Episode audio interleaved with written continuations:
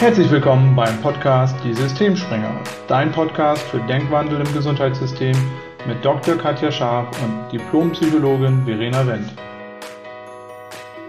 Hallo, schön, dass du wieder reinhörst in eine neue Podcast-Folge. Heute in einem Interview von Verena und mir. Und zwar geht es um Empathie in der Medizin und insbesondere um Empathie in der ärztlichen Kommunikation. Und Verena, du hattest mir als wir vorgesprochen haben und überlegt haben, was wir in der Folge machen, auch schon ein paar Sachen erzählt. Willst du mal starten, wie du bestimmte Sachen erlebt hast in eigener Erfahrung oder auch bei Verwandten, Bekannten? Ja, total gerne. Danke, Katja. Und hallo erstmal. Ähm, ja, ich finde super, dass ich dich heute so ein bisschen als Ärztin dazu interviewen darf, weil ähm, ich mir da schon häufiger Gedanken drüber gemacht habe, weil ich so ein paar Erfahrungen einfach gesammelt habe und ich einfach so, so ein Typ bin, der dann immer drüber nachdenkt, warum ist das so? Und eine war zum Beispiel, ähm, als ich 27 war, da habe ich das erste Mal für Marathon trainiert und habe ähm, Muskelfaserriss gekriegt und blöderweise im Heilungsverlauf dann auch eine Thrombose entwickelt. Und ähm, der Arzt, der den Muskelfaserriss diagnostiziert hat, der hat mich dann weiterverwiesen an einen Arzt, der diese Thrombose dann diagnostiziert hat. Und als der die Diagnose gestellt hat, da hat er so über meinen Kopf zu seinem Kollegen gesagt, ähm, guck mal, so eine junge Frau und jetzt von einem Tag auf den anderen todkrank. So, das war so der erste Kommentar, wo ich so dachte, hm, okay, das finde ich jetzt erstmal nicht so toll. Und ähm, dann hat er irgendwie noch gesagt, ja, also die nächsten drei Wochen sind kritisch. Ähm, es kann sein, dass dieser Thrombus, hieß es, glaube ich, sich lösen kann und vom, vom Blut in der Blutlaufbahn, wie auch immer, zum Herzen oder dem Gehirn geschwemmt wird. Es kann sein, dass Sie dann Herzinfarkt oder einen Schlaganfall kriegen. Also wenn Sie ganz starke Kopfschmerzen kriegen oder es Ihnen irgendwie sehr, sehr schlecht geht, rufen Sie den Notarzt an. Und ich habe drei Wochen lang danach irgendwie ständig mir Gedanken gemacht, ob ich jetzt Notarzt anrufen muss, weil man kann sich da ja auch super reinsteigern. Das ja. ich, also das war wirklich eine super äh, Erfahrung, auch für mich jetzt als Psychotherapeutin wieder meine Patienten besser zu verstehen, weil ich selber gemerkt habe, wie krass ich mich da reingesteigert habe. Ich habe wirklich nachts Panikattacken bekommen, weil ich die ganze Zeit in meinen Körper reingehorcht habe, ob mein Blutdruck schneller wird, also äh, höher wird, weißt du, irgendwie, ob, ja. sich da irgendwas anbahnt. Ja. Naja, und das war zum Beispiel so eine Erfahrung, wo ich so dachte, was veranlasst ein Arzt dazu, einem Patienten so etwas zu sagen auf die Art und Weise und auch so mit einem Kollegen über einen Patienten zu sprechen, der irgendwie vor ihm steht. Und was würdest du als Arzt sagen? Also ich möchte jetzt auch gar nicht irgendwie auf die Ärzte schimpfen, ähm, weil darum geht's ja bei uns im Podcast nicht, sondern bei uns geht's ja eher darum, dass wir uns verschiedene Situationen angucken und immer auch von verschiedenen Standpunkten aus beleuchten und dass wir eben auch Dinge anders machen wollen ne? und auch gucken, so wo kann man vielleicht was noch verbessern in unserem Gesundheitssystem. Und was würdest du sagen, ja, was, was führt dazu, dass ein Arzt sich, sich so verhält? Kann man das irgendwie allgemein sagen? Ja, ich glaube, allgemein ist es insofern schwierig, weil wir Menschen ja alle sehr individuell und sehr unterschiedlich sind. Ähm, ich glaube, es hat mehrere Aspekte und auch das ist ja erstmal nur mein Standpunkt oder meine, meine Meinung dazu. Weil ich erlebe das auch. Ich erlebe ärztliche Kommunikation sehr, sehr unterschiedlich. Ähm, ich erlebe es zunehmend, dass die Kommunikation irgendwie sehr, sehr medizinisch orientiert ist und nicht mehr so am Patienten. Das ist ja auch das, was du erlebt hast. Also je nachdem, wie viel Erfahrung du als Arzt hast, kannst du das einfach auch anders, glaube ich, kommunizieren. Mhm.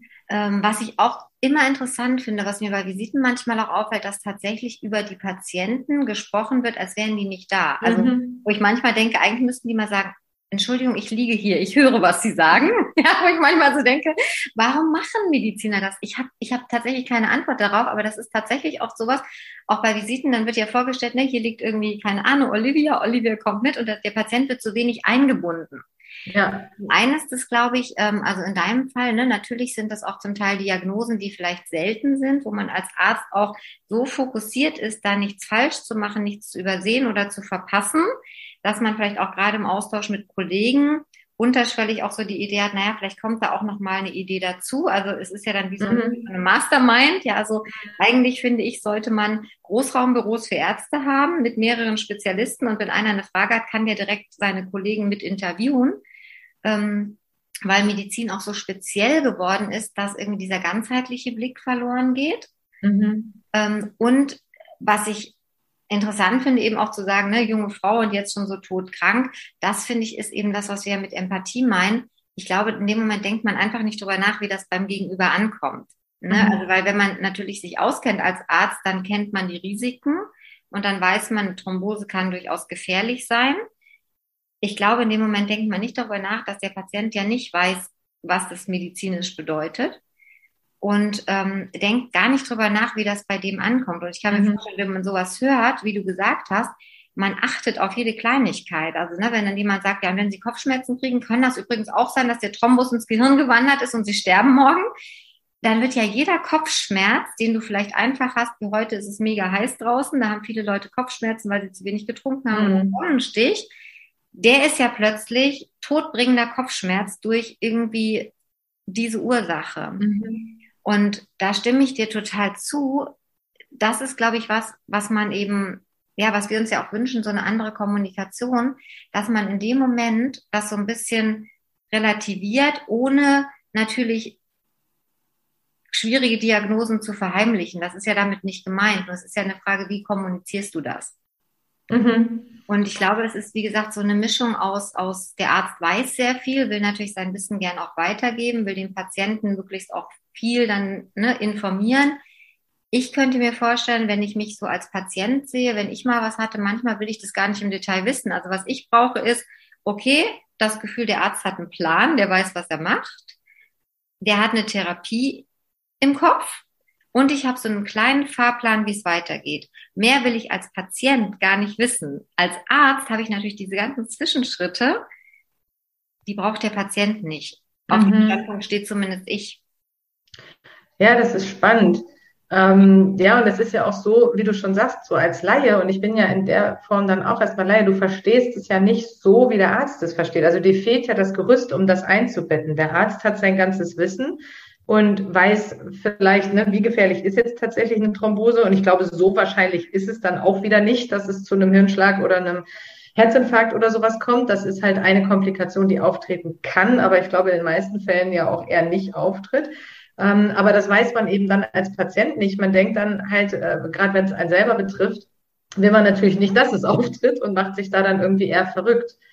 Und was würdest du sagen? So, was würde, also was ähm, wäre vielleicht eine gute Ergänzung auch in der Ausbildung von Ärzten, was so diesen Faktor Empathie und Kommunikation mit dem Patienten, was schwierige, in Anführungszeichen schwierige Diagnosen angeht? Also was könnte man da was könnte man da machen, dass Ärzte da ein bisschen besser darauf vorbereitet werden? Weil das hatten wir ja schon mal an anderer Stelle. Ihr habt das ja gar nicht im Studium. Also es ist ja einfach, glaube ich, äh, zumindest war es damals so, kein Bestandteil eures Studiums, ne? Nee, also was ich, was ich mir vorstellen könnte, also ich persönlich habe Rollenspiele immer ziemlich gehasst. Also ich war nie so ein großer Freund davon. Ich glaube, es liegt einfach daran, dass man sie nicht so oft macht und dass man natürlich immer nicht so vorgeführt werden will jetzt mit ein bisschen Abstand würde ich sagen, ist das schon eine gute Möglichkeit, einfach ähm, sowas zu üben, also viel mehr zu üben ähm, und einfach auch schon im Studium sowas, so, so ein Fach wie, wie Kommunikation, ähm, sowas wie wir auch über die Coaching-Ausbildung haben, das fände ich nach wie vor super in der Ausbildung, einfach andere Standpunkte einzunehmen, dass man sagt, okay, ich bin der Arzt, ich habe das Wissen, aber mein Standpunkt muss nicht richtig sein. Und dass man auch sagt, okay, was löst das im Gegenüber möglicherweise aus? Und sich dann auch trauen, Dinge zu sagen und zwar ähm, ohne Panik zu machen und trotzdem vollständig, weil ich als Arzt ja auch nicht in der Hand habe, wie jemand reagiert. Weißt du, mhm. ähm, gibt es ja Menschen, die hören sowas und sind dann sehr verängstigt. Das wird auch ein Großteil sein, weil wenn ich höre, der Patient ist, ich bin plötzlich todkrank, werden viele ängstlich reagieren. Es gibt aber auch Menschen, bei denen löst das gar nichts aus, mhm. weil die sich vielleicht auf den Standpunkt stellen, okay, es ist trotzdem was Seltenes und ich bin halt derjenige, den betrifft es nicht. Also mhm. auch, wie wir damit umgehen dann immer. Und das ist aber ein wichtiger Aspekt. Wahrscheinlich hilft es oft schon zu sagen, ähm, wir haben das und das gefunden wir können das jetzt so behandeln, dass der Patient schon mal weiß, okay, es gibt eine Möglichkeit der Therapie und die beginnt jetzt. Und zu sagen, uns ganz, ganz, ganz selten auftretende Komplikationen können übrigens diese sein. Ähm, ich sage Ihnen das nicht, um Ihnen Angst zu machen, nur wenn XY auftritt, dann. Vorher mhm. Denken Sie da bitte gar nicht mehr drüber nach. Also, dass man einfach anders spricht. Bei, also ja, ich habe es ja, glaube ich, schon mal gesagt, bei mir haben meine Patienten Google-Verbot und, und Beipackzettel-Leseverbot. Ja, ich sage denen immer, die wichtigsten Sachen sage ich Ihnen jetzt und ich bitte Sie, mir zu vertrauen. Da stehen halt auch viele Sachen drin, die stehen aus, aus rechtlichen Absicherungsgründen für Pharmafirmen oder sonstiges drin, ähm, dass man da einfach ja überlegt, was braucht der Patient an Informationen und was ist einfach unnötig. Das reicht, wenn ich als Arzt das weiß und im Kopf habe, aber der Patient hat da gar keinen Gewinn von. Mhm. Also, dass man da ein bisschen relativiert, weißt du, so, ähm, was sind die Diagnosen und was sind Informationen, die wirklich relevant sind und was sind die Dinge, die, ähm, die überhaupt nicht wichtig sind oder beziehungsweise wenn sie wichtig sind, wie kommuniziere ich die? Nicht wie in deinem Fall über einen Kollegen sowas zu sagen, ja. sondern einfach zu, und auch gar nicht, jetzt ist sie todkrank, weil äh, du hast halt in dem Moment eine Situation, die herausfordernd ist, aber du bist ja per se nicht todkrank, wenn du eine Thrombose hast. Mhm. Und dass man dann einfach wirklich überlegt, welche Wörter benutze ich und welche, was machen die Wörter beim Gegenüber möglicherweise aus. Muss nicht, aber kann ja was auslösen. Absolut. Ja, ich glaube auch aus, aus heutiger Sicht mit dem Abstand, glaube ich einfach, die waren auch einfach überrascht, das bei mir zu finden. Ich war halt 27, die haben mich gefragt, ob ich rauche. Ich hatte offensichtlich kein Übergewicht, also ich hatte keine der Risikofaktoren. Ähm, ich habe halt Marathontraining gemacht und ich glaube, das war mein größter Risikofaktor. Aber ich glaube, die waren in erster Linie einfach überrascht davon. Und das hat wahrscheinlich auch dazu geführt, dass es auf diese Art und Weise ähm, mit kommuniziert wurde. Ne? Ja, das ist ein guter Punkt, den du sagst. Also so, so wir Ärzte sind ja auch Menschen und natürlich haben wir eine sehr, sehr große Verantwortung. Manchmal hat man das Gefühl, das wird ein bisschen vergessen. Mhm. Also auch so, wenn du, wenn man so überlegt, wie, wie Patienten, welche Anspruchshaltung, Erwartungshaltung die haben. Letztlich sind wir auch Menschen und auch wir können Sachen übersehen oder, oder Fehler machen. Dann ist ja wieder die Frage, wie geht man damit um? Das ist ein anderes Thema. Ähm, und ich glaube, das ist eben auch so, wenn du vielleicht noch nicht so viel Erfahrung hast, wenn plötzlich seltene Sachen auftreten, mit denen du nicht gerechnet hast. Weil man hat ja irgendwie, also mir geht es zumindest so, dass ich bei bestimmten Symptomen, ich bin immer so Freund von so Flowcharts, die habe ich dann immer im Kopf und denke so, okay, das ist Symptom X, was könnte es sein? Und dann gehe ich das so gedanklich ein bisschen durch. Und wenn dann wirklich was auftaucht, mit dem du selber nicht rechnest, dann kann das auch einfach sein, dass, dass es deine eigene Überraschung ist, so wie du sagst. Mhm. Dass man einfach so, so was hat, das erwartet man selber nicht, weiß dann vielleicht auch noch so ein paar Sachen, aber es ist dann vielleicht so selten, dass man auch nicht das komplette Wissen darüber hat. Mhm. Ähm, und dann wäre ja manchmal auch die Frage, ob man vielleicht auch manchmal weniger kommuniziert und wieder weniger dann mehr ist, als mhm. auszuhauen, was man vielleicht am liebsten sofort wieder zurückatmen würde. Ja, spannend. Ja, ich habe da auch vorhin, als du so gesprochen hast, gedacht, ja, und vielleicht hat es auch mit mit Vertrauen zu tun, weil du ja auch gesagt hast, wenn man natürlich mehr Berufserfahrung hat, man hat schon mehr gesehen, man hat schon irgendwie einige Erfahrungen gemacht, man hat ähnliche Diagnosen ähm, behandelt und weiß, wie sich das äußern kann, weil der Mensch ist ja so individuell. Es sieht ja nicht bei dem einen ganz genauso aus wie bei dem anderen. Ne? Dann hat wieder der noch irgendeine Begleiterkrankung, dann sieht das auch wieder alles ganz anders aus. Und das ist ja schon wahnsinnig ähm, herausfordernd. Ne? Und ich glaube, dass je mehr Erfahrung man da hat, man, also das erhöht sicherlich schon mal die Wahrscheinlichkeit, dass man einfach auch ein bisschen ruhiger ist und ein bisschen mehr im Vertrauen ist, dass das, was man selber irgendwie sieht, dass man dem auch vertrauen kann, weil ihr müsst ja letztlich immer Entscheidungen treffen permanent, ne? Und ähm, habt da wirklich eine große Verantwortung. Und da stelle ich mir auch schon, also ist einerseits sicherlich total spannend, weil der Job ja auch super abwechslungsreich ist, aber eben auch eine große Herausforderung als Arzt, dieses Vertrauen zu haben und ähm, ja, und vielleicht ist dann auch die, die, was jetzt erstmal als nicht so empathische Kommunikation manchmal wirkt, auch ein Ausdruck von, von einer Angst, also einer Angst, irgendwas falsch zu machen oder einer Angst, irgendwas zu übersehen oder so, ne? Ja, das glaube ich auch, weil das erlebt man ja auch, wenn man sehr sattelfest ist in einer Sache. Also auch, das muss ja gar nicht so medizinischer Kontext sein. Sag mal, du hältst als Arzt einen Vortrag über ein Thema, da bist du sattelfest. Mhm. Das machst du ja relativ souverän. Jetzt kriegst du irgendein Thema, das ist eigentlich nicht so deins, du sollst es machen.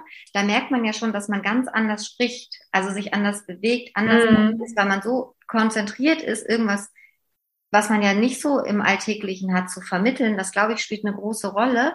Und da wäre auch wieder ein möglicher Ansatz, der mir gerade so kommt, im Studium ähm, auch immer wieder darauf hinzuweisen, egal welche Spezialisierung du machst, den ganzheitlichen Blick nicht zu verlieren. Weil je ganzheitlicher du natürlich unterwegs bist, desto anders kannst du Sachen einordnen. Also dann kannst du auch seltene Sachen in einem anderen Kontext sehen und bist dann nämlich vielleicht nicht so, dass du einen Kollegen rufen musst und sagen, also wie in deinem Fall, klar, ne, wenn dann, wenn dann irgendwas ist, ein Gefäß muss geschallt werden, natürlich hole ich dann den Spezialisten.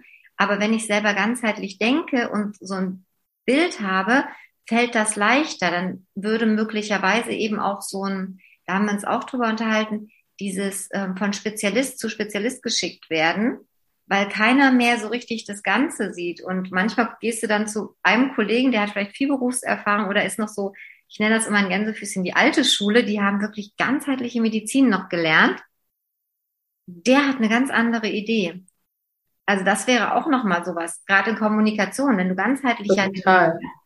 Absolut, da, da bist du ja quasi schon gleich bei meinem zweiten Beispiel, weil diese Spezialisierung, also diese es gibt ja eben Facharzt für alles Mögliche, ähm, führt ja auch manchmal dazu, dass Patienten dann wirklich von einem zum anderen geschickt werden, weil jeder sich irgendwie absichern will, dass er nichts übersieht und sich halt nicht als Experte auf dem Gebiet irgendwie sieht, so dass er dann lieber nochmal den Experten hinzuruft. Der hat aber vielleicht wieder nur das halbe Wissen, weil er das davor schon wieder nicht mitgekriegt hat.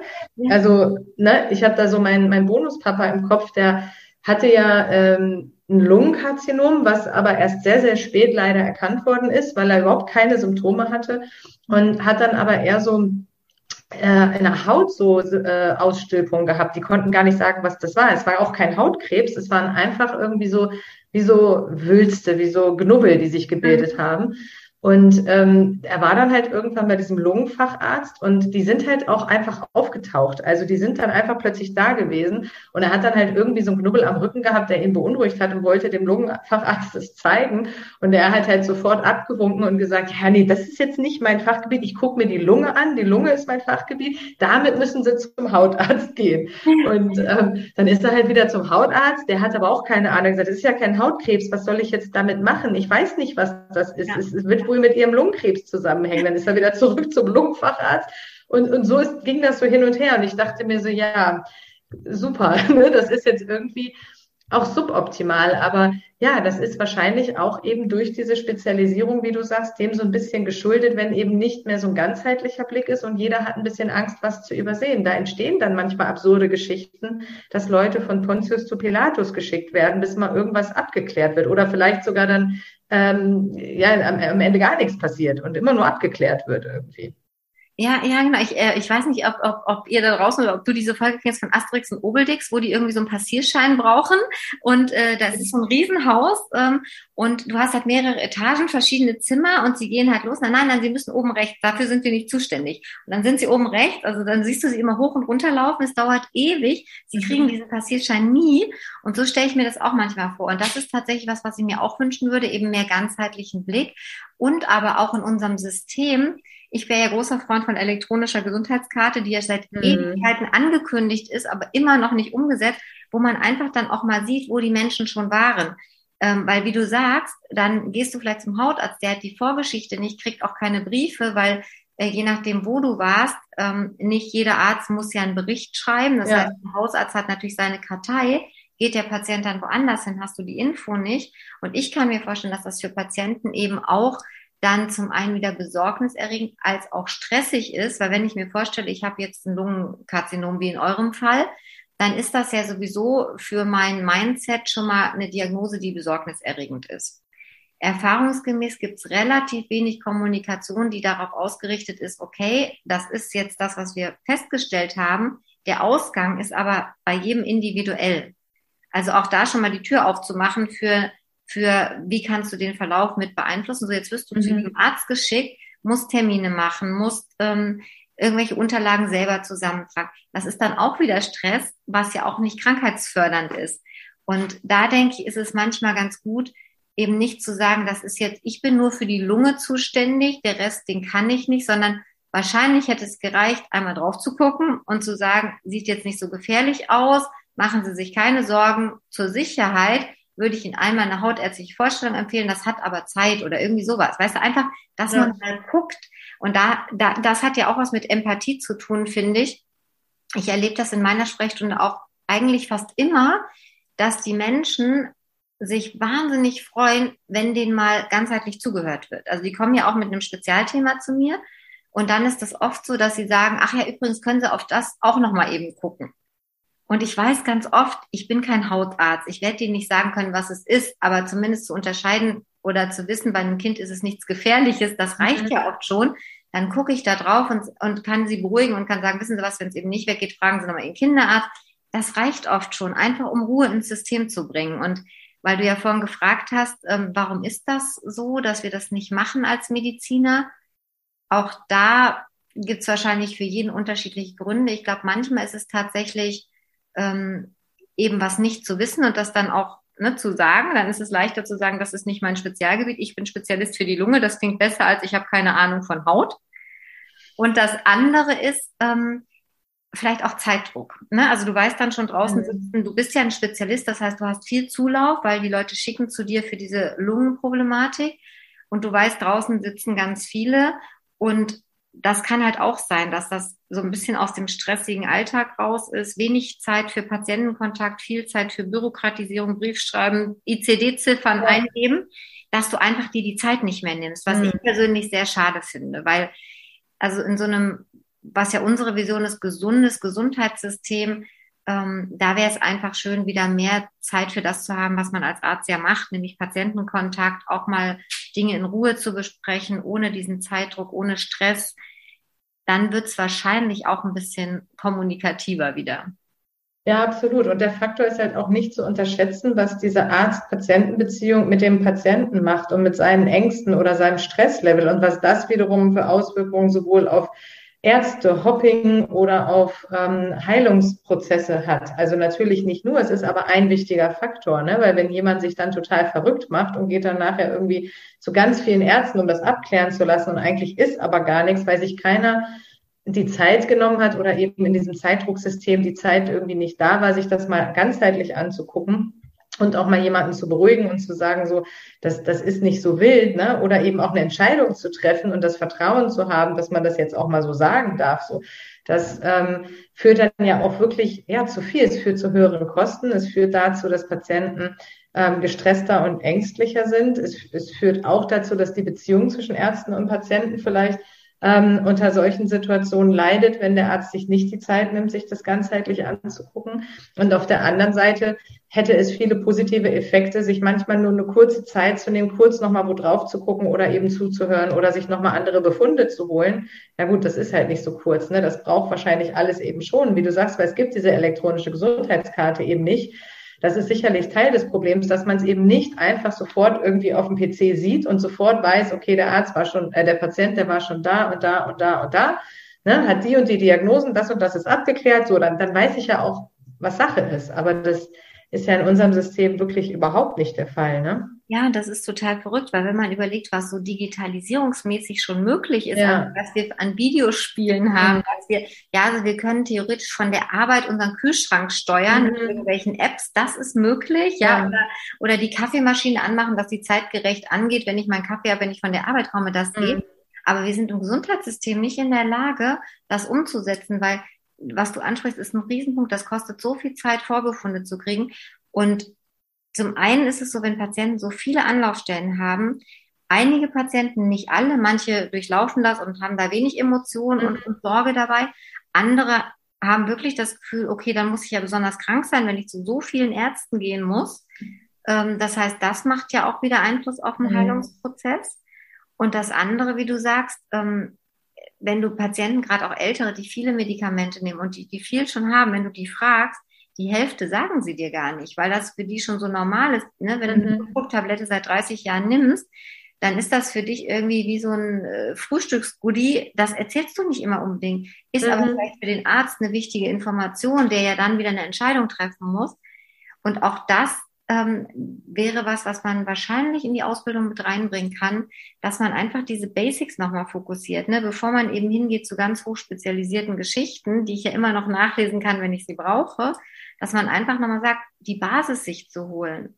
Also wirklich zu gucken, warum ist das wichtig zu wissen? Gibt es Medikamente, gibt es Wechselwirkungen, auch bestimmte Sachen. Ich denke dann immer an die Dr. Haus-Folgen, wenn der dann mhm. so anfängt, so detektivisch zu arbeiten. Mhm.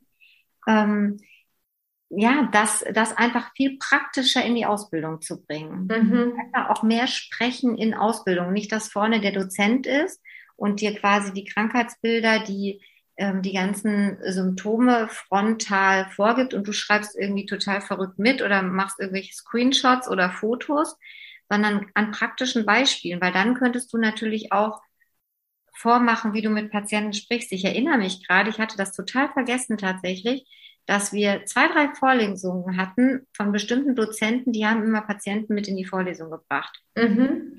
Und haben dann quasi ähm, zum Teil haben sich die Studenten selber erfragen lassen oder sie haben es vorgemacht. Und ähm, das war immer cool, weil du dann auch wusstest, okay, wie, wie sprichst du sowas an? Wie, wie findest du das raus? Es ist halt greifbarer. Also vielleicht mhm. auch mehr, ja, mehr kleine Gruppen, mehr, mehr unterschiedliche Fachrichtungen zusammen, um dann wirklich wie so ein Schwarmwissen ähm, sich auszutauschen. Mhm. Ja, ist total spannend. Also das heißt, so dieser Faktor, Kommunikation könnte noch ein bisschen mehr in der Ausbildung auch vorkommen, also das auch zu üben tatsächlich. Ne? Wie spreche ich mit Patienten? Und man hat ja als Arzt manchmal einfach die A-Karte auf gut Deutsch und muss auch eine Diagnose mitteilen, die halt erstmal für den Patienten blöd ist. Und das ist ja auch keine, ja, an sich leichte Situation, so, ne? Mhm. Wie macht man das? Also wie kommuniziert man das, ähm, so dass man schon die, die Fakten kommuniziert, aber auch empathisch bleibt. Und ich glaube manchmal, dass das auch gerade für Ärzte, die so vielen Bereichen arbeiten, wo es um Leben und Tod geht, auch eine schwierige Gratwanderung ist, weil es sicherlich auch ein Stück weit manchmal so ein Selbstschutzmechanismus ist, nicht zu empathisch zu sein. Mhm. Also, dass man, ne, weil sonst geht man ja ein. Deswegen habe ich immer gesagt, ich kann kein Arzt sein. Also, das wäre so, ich wäre, ich würde so mitleiden irgendwie ähm, dass ich immer dachte, nee, das ist nichts. Ich würde schon beim Sezieren anfangen von irgendwas in der Ausbildung, wo ich schon denken würde, das, nee, brauche ich nicht irgendwie. Ne? Ähm, und das ist einfach, ja, in dem Beruf, wo du diese Verantwortung auf der einen Seite auch hast und wo du eben auch, wo es wirklich auch mal um Leben und Tod geht, ne? So da ähm, ist es sicherlich eine Gratwanderung, das hinzukriegen, dass man auf der einen Seite empathisch ist und auf der anderen Seite sich eben auch emotional so gut abgrenzt, dass man nicht zu sehr mitleidet mit den Patienten. Und was würdest du sagen, was hat dir da denn geholfen? Also wie machst du das? Vielleicht ist das ja für unsere Hörer auch nochmal spannend. Also zum einen glaube ich, ist es ein Unterschied tatsächlich in der Kommunikation, ob wie du sagst, ob es eine Notfallsituation ist, ähm, weil da ist es tatsächlich oft so, dass dann wie so ein Automatismus startet. Also du funktionierst mhm. irgendwie, was sehr gut ist und sehr funktional ist für die Notfallsituation. Ähm, was ich immer gucke ist, ähm, das ist aber, glaube ich, was, was man so ein bisschen natürlich auch vielleicht ähm, in seinem Alltag gelernt hat, was man irgendwie von zu Hause aus kennt. Ich gucke schon noch immer, ist jemand da, der auch in einem Notfall für Angehörige Zeit hat. Also in meinem Fall ja für Eltern, wenn das Kind notfallmäßig versorgt ist, gibt es irgendjemanden, der kurz in Ruhe mit den Eltern sprechen kann. Weil da ist es ja tatsächlich so, da wird dann manchmal ja wirklich wenig bis gar nicht kommuniziert. Mhm. Und das finde ich immer ungünstig, weil natürlich fängst du an, dir irgendwelche Bilder zu kreieren. Was passiert hinter der Tür oder was ist da los? Anders ist das natürlich, wenn du Zeit hast, ne? also wie in deinem Beispiel vorhin, da ging es ja jetzt nicht um eine, eine Notfall-OP, sondern da, da war ja Zeit. Äh, da habe ich mir tatsächlich ähm, immer überlegt, wie würde ich mir das für mich wünschen oder wie wäre das bei meinen Kindern? Also wenn ich Kinder mhm. hätte, würde ich wollen, dass jemand so mit denen spricht, so mit denen ist. Also, und das versuche ich dann immer. Und dadurch kommuniziere ich, glaube ich, schon eben auf einer anderen Ebene, weil ich das dann eben nicht so als, als nur Arzt-Patient sehe, sondern einfach auf menschlicher Ebene. Und das ist vielleicht auch nochmal ein Unterschied, dass man in dem Moment, auch wenn man in seiner Profession vielleicht ähm, ich sag mal, drüber steht, in Anführungszeichen, mhm. dass man sich auf Augenhöhe als Mensch begegnet. Also, dass man quasi nicht kommuniziert Arzt-Patient im Sinne von, ich weiß es besser und ich sag dir jetzt mal, wie es läuft, sondern dass man einfach überlegt, okay, wie ist das jetzt für den anderen, wenn ich dem das sage? Und ich ja. versuche immer in der Kommunikation eher ähm, nicht so Wörter wie, das tut nicht weh, du musst keine Angst haben. Also ich versuche sowas im Wording schon zu vermeiden, weil ich glaube, es ist, was du glaubst. Also wenn ein Kind jetzt schon denkt, ähm, es muss Angst vor einer Blutentnahme haben. Also das merke ich immer, wenn Eltern sagen, du musst keine Angst haben. Bis dahin war das Kind total entspannt. Bei dem Wort, du musst keine Angst haben, gehen bei dem alle Alarmglocken an. Mhm. Und ich denke manchmal, ich kann ins Gehirn gucken, die Augen gehen auf und die denken, Angst, Angst, wieso Angst? Was macht die gleich mit mir? Und ich denke immer, naja, vielen Dank auch. Und dann kannst du immer gucken, wie du das wieder zurückgerudert kriegst, dass du sagst, okay, wir machen das ganz entspannt, wir gucken zusammen und du musst, du darfst mir helfen. Also ähm, tatsächlich auch ein bisschen Selbstkompetenz an die Patienten zurückgeben. Ich meine, ich mache sehr viel mit Kindern und Jugendlichen, kann man mit Erwachsenen aber auch, dass man einfach sagt, wissen Sie was, wenn wir das jetzt zusammen machen, das ist Ihr Part, das ist mein Part, dann kriegen wir das bestmöglich hin. Also ich versuche tatsächlich eher, ja, tatsächlich das gemeinsam zu machen, wie so Teamwork und nicht, ähm, und nicht so, so linkes, rechtes Spielfeld, sondern ein Spielfeld. Und das hat mir geholfen, manchmal Druck aus Situationen zu nehmen. Ähm, ich gucke immer, dass ich auch frage, ob die Patienten alles verstanden haben oder die Eltern, also ob sie wirklich wissen, wovon ich gesprochen mhm. habe, ob noch Fragen offen sind. Also ich frage jedes Mal, haben sie noch Fragen? Ähm, hat mir auch oft geholfen, weil du merkst relativ schnell, selbst wenn die sagen Nein, merkst du, ob noch irgendwas unklar ist. Das heißt, du kannst diese, wenn man so will, Lücken in der Kommunikation noch schließen. Und dadurch gelingt es mir in den letzten Jahren, und da war sicherlich auch die Coaching-Ausbildung ein Riesenschritt, einfach, wie kommuniziere ich anders, wie stelle ich mich auf einen anderen Standpunkt. Dadurch gelingt es mir eher auch Sachen zu machen, ähm, wo die Eltern vielleicht vorher dachten, naja, wenn die mir jetzt kein Blut abnimmt, wenn die das und das nicht macht, dann fehlt irgendwas und ich renne doch nochmal woanders hin.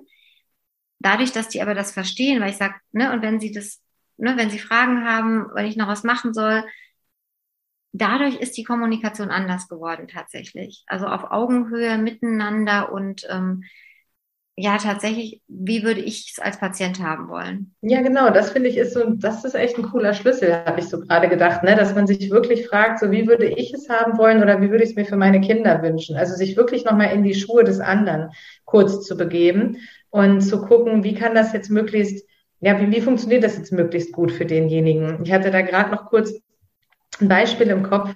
Wir hatten jetzt mit unserem Sohn, der ist ja vier, hatten wir die Situation, dass der so leichte Kariesstellen hatte. Und wir waren beim Zahnarzt hier, wo wir wohnen, um die Ecke und haben irgendwie einen Kennenlerntermin gemacht und dann ähm, einen Termin, wo so ein bisschen was gemacht wurde, den hat er super durchgehalten, aber danach wollte er leider nie wieder zum Zahnarzt. Ja. So. Und dann waren wir noch einmal bei dem Zahnarzt, da wollte er schon gar nicht mehr in die Praxis rein. Dann habe ich einen anderen Zahnarzt gesucht, weil ich dachte, okay, nochmal ein anderes Umfeld, einfach nochmal ein neuer Start irgendwie.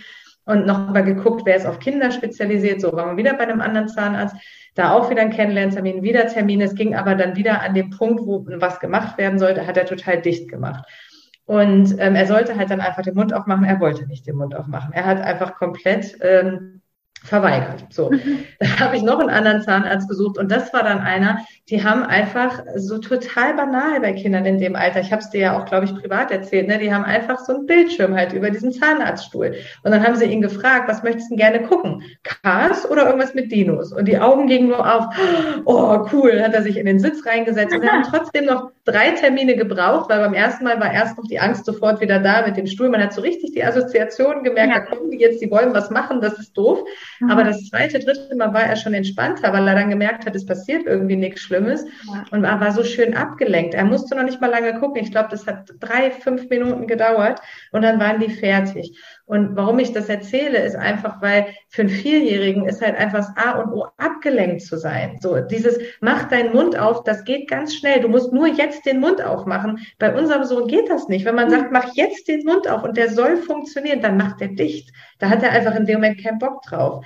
Und da funktioniert es halt besser, mit Ablenkung zu arbeiten, ähm, weil sie dann einfach von der Aufmerksamkeit woanders drauf fokussiert sind und in dem Moment nicht mehr so auf den Mund achten. Und dann kann man da halt einfach auch mal ein bisschen ordentlicher sauber machen. Ne? Ja. Das fand ich einfach total spannend, weil das zeigt ja auch nochmal, sich so in die Schuhe auch von Patienten zu begeben und zu überlegen, wie kann das für den jetzt besonders gut funktionieren, auch wenn es unangenehm ist, ein Stück weit, ähm, was das für einen Unterschied machen kann. Ja, weil, weil irgendwie es ist halt doch sehr individuell. Jeder braucht was anderes. Und wo du das gerade sagst bei Kindern, also ich meine, bewegte Bilder. Ich habe ganz oft Eltern, die, die nehmen dann ihr Handy raus oder haben das iPad dabei, schalten das an und dann hast du die Augen auf, der Mund guckt, ist automatisch irgendwie auch oft mit offen. Das ist ja wirklich wie ausgenockt. Also du kannst dann ganz andere Sachen machen. Ähm, und dann hast du halt wirklich eben auf der anderen Seite vielleicht so so Zustände, wo dann eben gesagt wird, ja, und keine Angst haben und, und du musst nur das und das, du musst nur stillhalten. Mhm, genau. Ja, das ist doch gleich vorbei. Oder sag mal ja. Kollegen, du musst nur stillhalten. Der macht ja alles andere, der hält ja nicht mehr still. Genau, ja. absolut. Ja. Und, und das denke ich halt auch. Ich glaube, das ist wirklich ein, ein großer Schlüssel. Und das Gute ist, das kann man ja tatsächlich lernen. Das ist ja was, was ähm, was im Außen, da kann ja im Außen alles passieren. Das ist ja eine innere Haltung dazu, wie du mit, mit Patienten, mit Menschen bist. Mhm. Und diese Art der Kommunikation äh, kann man wirklich lernen. Also bei mir war das nochmal ein, also ich glaube, ich habe immer schon äh, empathisch kommuniziert. Ich fand auch so Kommunikationskurse, wo dir dann gesagt wurde, ja, so sie gehen dahin, sie stellen sich mit Namen und Funktionen vor und sie grüßen die Menschen. Da habe ich gedacht, naja, okay, wenn das der Inhalt ist, das ist irgendwie so normal, ja, also dass ich Menschen im Flur höflich grüße, da muss ich auch mal dran denken, in der Klinik, in der ich mal gearbeitet habe, sind mal Flyer ausgeteilt worden, so Verhaltensregeln, dann stand da auch drauf, wir grüßen unsere Kollegen, auch die, die unter uns tätig sind, wo ich dachte, interessant, ja, also, fand ich interessant, hat, hat jeder Arzt ins Fach gelegt gekriegt, fand ich ganz schrecklich, kurz danach habe ich da auch gekündigt, weil ich dachte, nee, das ist irgendwie nicht meins. Ähm, also wirklich spannend, äh, dass man halt einfach wirklich diese, die, ja, dass man eben darüber hinaus eine andere Art der Kommunikation macht. Und das ist ja auch was, was wir durchaus vorhaben, wo wir auch einen Kurs zu machen wollen, weil, also, ich kann nur sagen, unser Team, da sind ja auch ärztliche Kollegen drin, unsere Diabetesberater, du merkst das, wenn du diese andere Art der Kommunikation übernimmst und wenn du als Team dann diese Sprache sprichst, es ist einfach auch viel lustiger. Also auch mit den Patienten. Ja. Es ist, es ist irgendwie nicht mehr, ne, viele sagen, es ist so anstrengend und es ist so herausfordernd. Uns sind mittlerweile die herausfordernden liebsten, weil da kannst du halt richtig cool kommunizieren. Mhm. Ja, und, cool. Äh, das würde ich sagen, ja, sind so zwei Schlüssel und man kann es lernen. Das ist die gute Nachricht.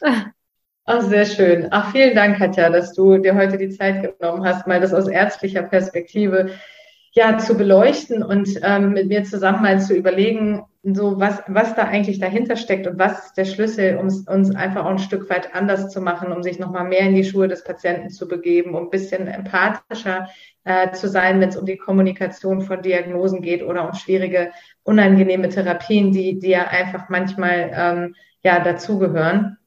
Und ja, wenn dich das äh, interessiert und du mehr von uns äh, hören möchtest oder über uns wissen möchtest, dann kannst du gerne auch auf unserer Homepage vorbeischauen, www.gesundimgesundheitssystem.de. Und wir freuen uns schon auf eine neue Folge mit dir. Ja, und du hast mich gerade auf eine super Idee gebracht, Verena, weil wir auch kurz über Vertrauen gesprochen haben, Vertrauen in ärztliche Kompetenz. Ähm, wir werden auch eine Meditation tatsächlich zu Vertrauen in Selbstkompetenz, in ja eigene Fähigkeiten ähm, einfach mal aufnehmen. Vielen Dank. Finde ich cool. Ja, danke dir, Katja. Toll. Danke, Verena, und vielen Dank fürs Zuhören.